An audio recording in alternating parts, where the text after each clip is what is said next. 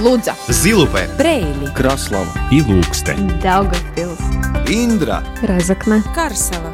Малта. Латгальская студия. Но от Виском, Радио 4.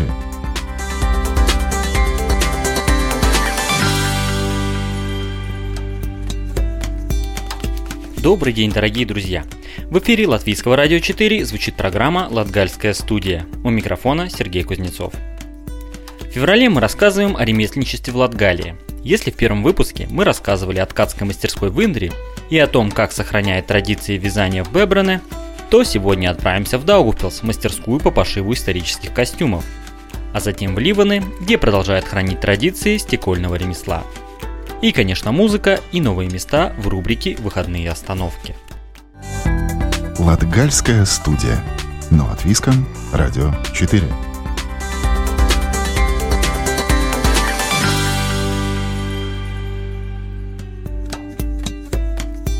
Догупилчанка Ирена Войтене превратила хобби в дело своей жизни. Она руководит обществом от Менюлады и занимается пошивом исторических костюмов. О ремесле портного в историческом контексте подробнее расскажет Лариса Кириллова. Ремесленники – это люди особенные. Как правило, они ведут размеренный образ жизни, вдохновение черпают от природы. Их внимание чаще всего привлекают предметы старины, традиции, технологии, которые позволяют в 21 веке сохранить опыт своих предков. И от этого они получают истинное наслаждение. Ирана Войтана, хозяйка общества от Менюлада и швейной мастерской по пошиву стилизованных исторических костюмов – одна из них. Мысль кардинально изменить свою жизнь на ум пришла во время путешествия по Великобритании. И своего рода это было авантюрой, но Ирена не привыкла отступать. И именно это позволило ей сегодня заниматься тем, что приносит радость. А ну откуда? Конечно, из Англии.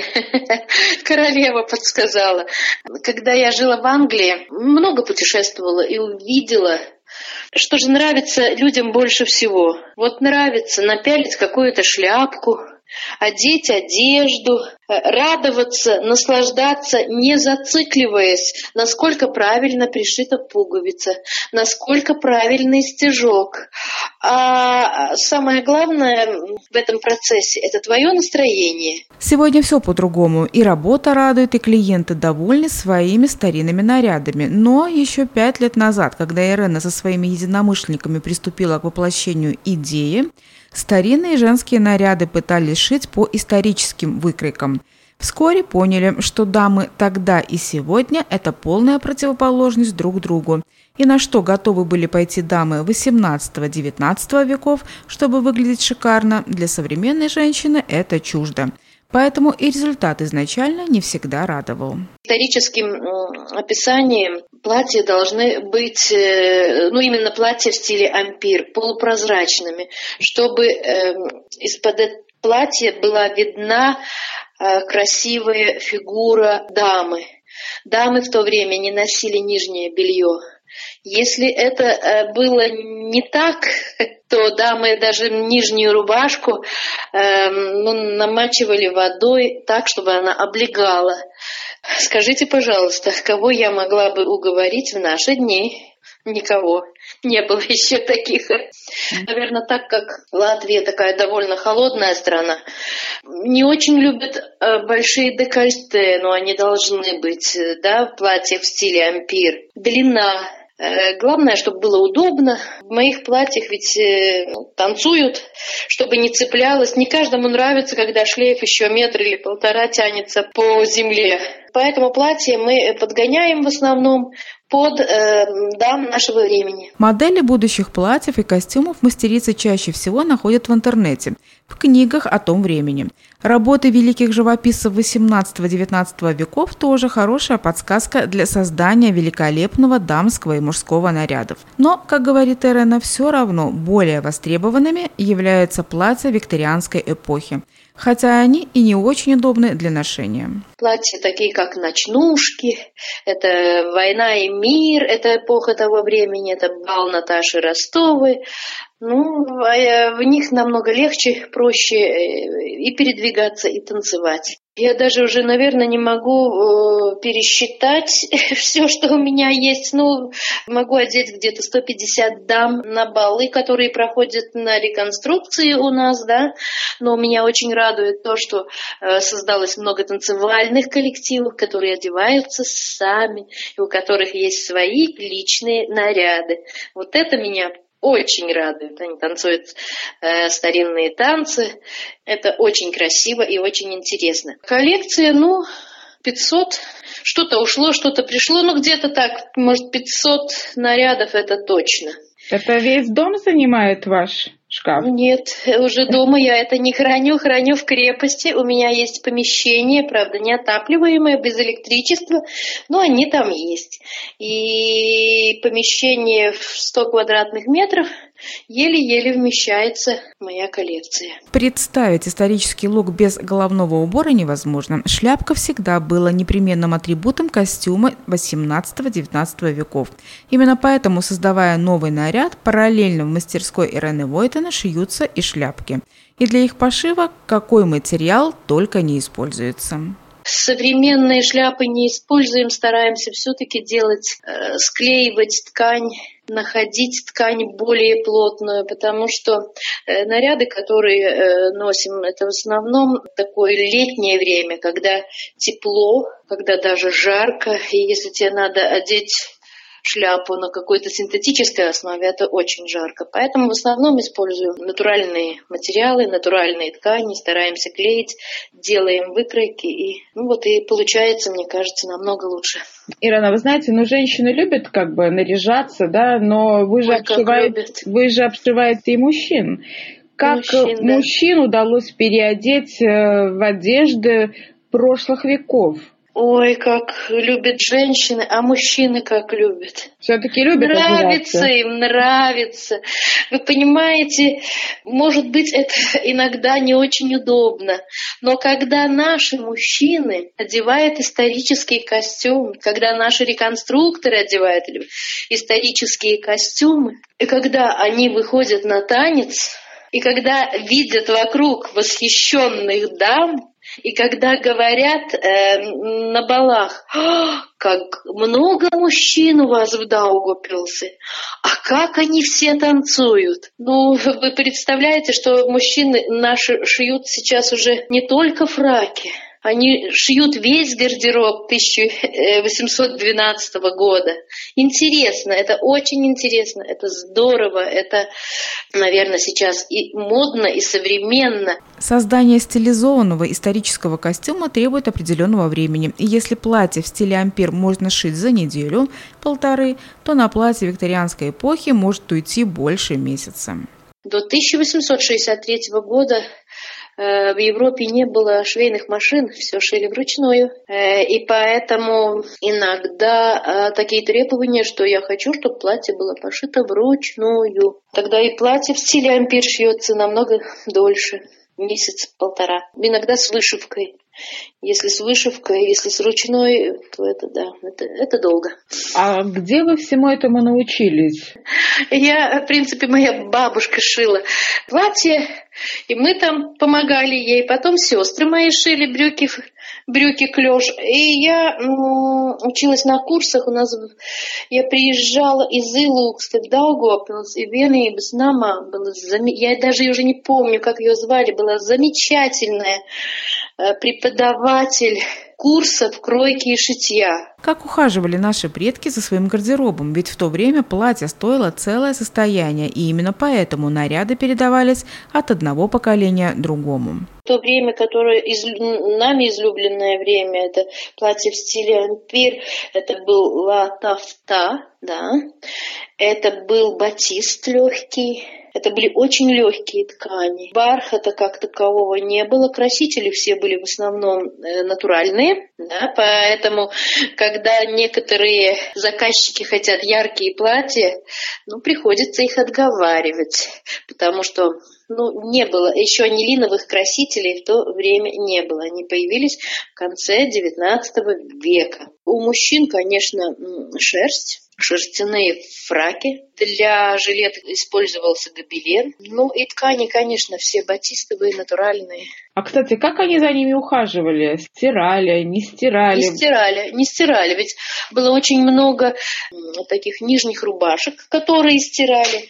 А платья а, а, так и оставались э, очень долго их ну, не стирали. Швейная машинка Ирены Войтена практически никогда не останавливается и свою хозяйку не подводит.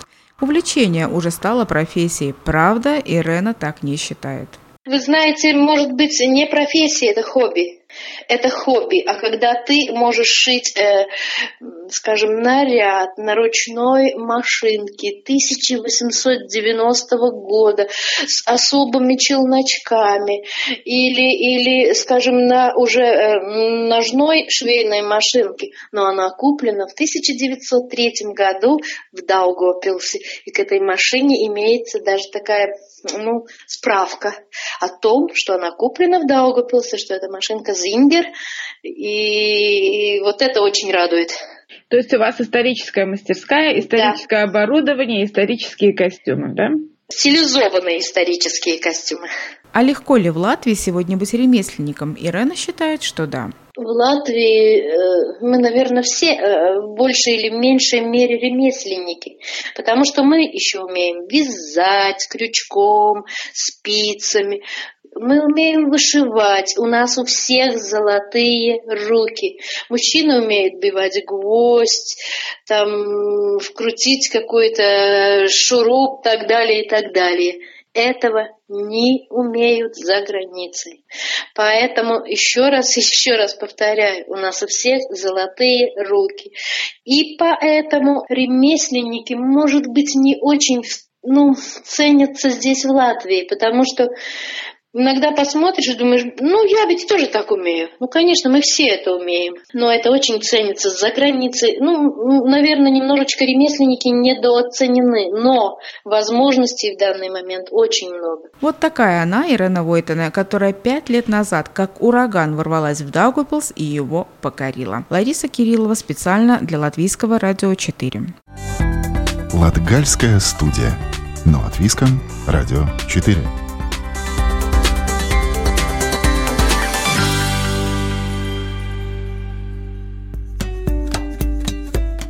Традиции стекольного ремесла в Ливанах насчитывают 130-летнюю историю. Конечно, больше 10 лет в городе не работает стекольная фабрика. Но ремесленный центр сохранил традиции и сегодня в Ливанах работает два мастера, которые, используя старые инструменты и современные технологии, выдувают разнообразные изделия из стекла. Как удалось сохранить стекольное ремесло и почему эту профессию называют умирающей, узнаем, побывав в Ливанском центре ремесел и стекла – где о его работе и миссии нам расскажет руководитель центра Илза Грезаны. Илза, добрый день. Добрый день.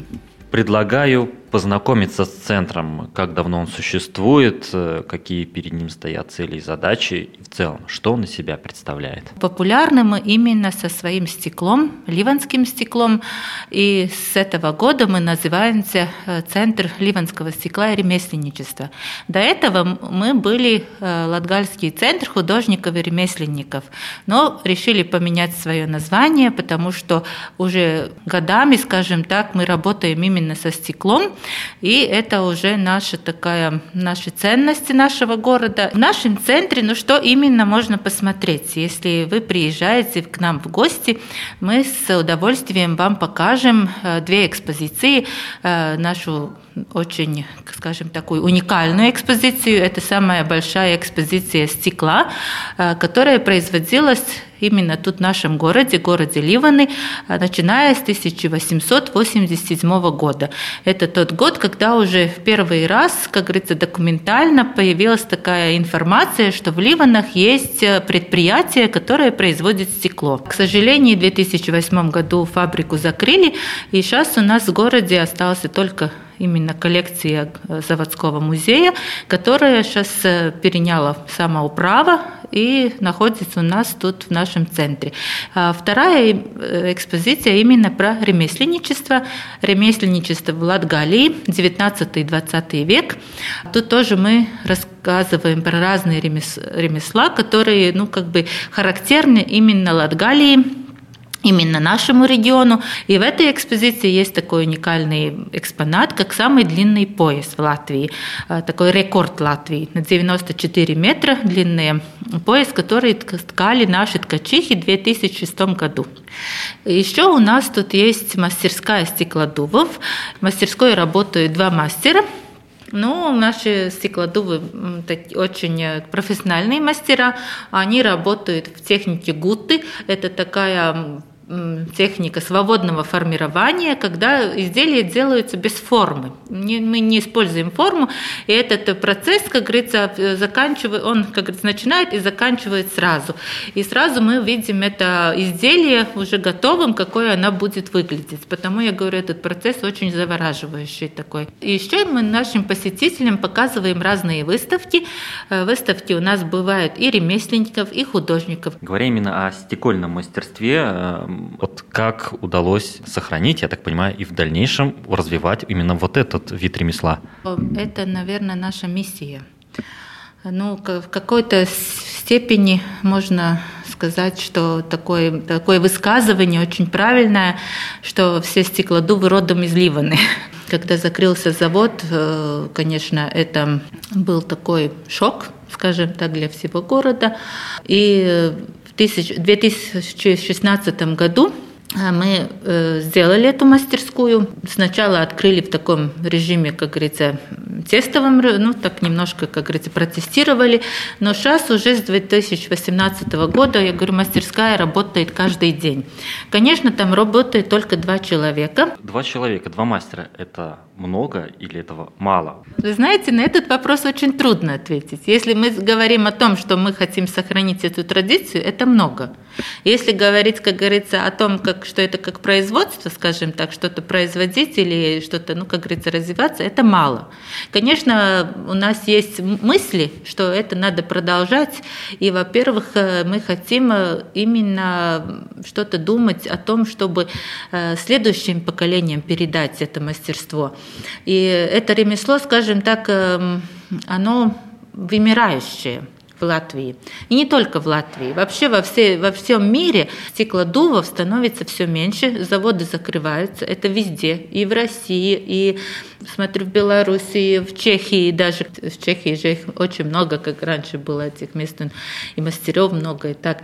Но везде закрываются. Именно из-за того, что это очень сложная технология, очень дорогостоящая технология, скажем, по выдуванию стекла. Наш именно это стекловыдувание в нашем, ну, или выдувание стекла в Ливанах, сейчас э, она записана в список ценностей нематериального культурного наследия Латвии. Да, это, можно сказать, такая красная книга, скажем так.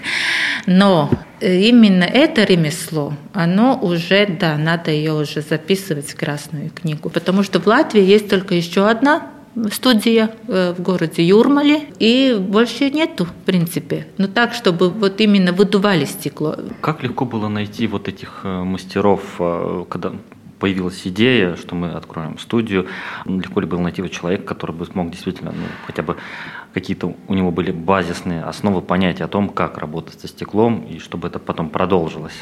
А, в принципе, найти стеклодува, который хочет работать, у нас э, он сам, как говорится, к нам пришел и сказал, что он работал в разных студиях уже в Санкт-Петербурге поработал, в Норвегии поработал, ну, как бы в такой он уже в плане таком, что он уже, у него был опыт именно работы в маленькой, в маленькой студии, потому что, конечно, такой опыт очень отличается от того, что ты работаешь на фабрике, да. Ну, потом, да, потом, как говорится, стеклодув нашелся сам. Это был стеклодув Александр Кошелев, но, к сожалению, он у нас была такая трагическая история, что он, как говорится, не дожил до открытия мастерской. Э, и, но ну, мы все время вспоминаем о нем, потому что именно он был тот, который тут, э, как говорится, всех, всех взбудоражил, всех, как говорится, ходил и не давал покоя, и, как говорится, основу. Да, заложил основу именно, потому что когда, ну, ты понимаешь, что да, это надо, это, ну, ну когда у тебя кто-то, как говорится, дышит тут, тогда и все время, и все время тебя, как говорится, подталкивает, это, это, конечно, эта работа совсем по-другому идет. И, ну, к сожалению, да, так случилось, и потом у нас, э, но пришел второй стеклодув Александр Логвин, который сейчас работает у нас, он э, захотел тоже тут работать, не, не, не где-то в другом городе, а именно в своем, в своем городе. Ну, сейчас мы нас нашли масть, э, как говорится, еще одного стеклодува, который тоже работал на заводе, Валерий Свейс. Он сейчас помощник Александру. И, ну, вот если так подумать, чтобы вот сейчас уже следующего найти, это проблемы, скажем так, серьезные. Во-первых, э, те стеклодувы, которые работали на заводе, они все-таки или поменяли свою профессию, или, скажем так, уже ну, уже такого преклонного возраста, что, ну, уже, как говорится, для такой, потому что это очень трудная физическая работа, да, и, ну, уже, как говорится, может, и не, не хотели бы заниматься этим, да, они готовы поделиться опытом, рассказать, показать, но вот работать все время, я думаю, что нет. А с, так, чтобы сказать, чтобы молодежь этим очень интересовалась, я бы так не чувствую, нет такого, ну, что, потому что, да, это тяжелая физическая работа. Илза, и уже, может быть, в заключении, сейчас мы живем в такое время, когда центры, места закрыты, которые изначально предназначались для широкой публики. Что вы ожидаете в ближайшее время, когда удастся от, открыться, и действительно сюда снова придут люди и могут посмотреть, ну, вот этот, здесь из окон открывается прекрасный вид на Даугаву, чтобы действительно здесь не было вот этой той тишины и пустоты, вынужденной за последние месяцы. А, то есть что вы ждете от ближайших месяцев? Конечно, я жду, когда это все кончится. Это, я думаю, ждут все. Но я понимаю, что, как говорится, логически мыслящий человек, и я понимаю, что надо быть реальным, и что мы сейчас будем с этим жить. И что не будет такого времени до и после. Это время мы работали очень продуктивно именно, ну, потому что есть очень много работы, как я говорю, в музее, только самое Работа с посетителем это, это, как я говорю, как айсберг, да, это видная, видная часть айсберга, потому что это мы видим, замечаем, что нет, ну, что мы работаем именно с посетителем. Но без посетителя, как вы знаете, у айсберга есть это, это самая большая, говорится, его часть, это под водой. И, в принципе, так и до работы в музее, э, потому что есть очень-очень много работы, которая не связана, скажем так, с, с нашими, как говорится, посетителями. Но я очень надеюсь, надеюсь, что этим летом мы сможем все-таки открыться, и мы увидим своих посетителей. Да. Илза, спасибо за беседу. А еще раз напомню, что мы сегодня были в гостях в Ливанском центре ремесел и стекла и говорили с руководителем центра Илзой Грезане. Латгальская студия. Но от Виском. Радио 4.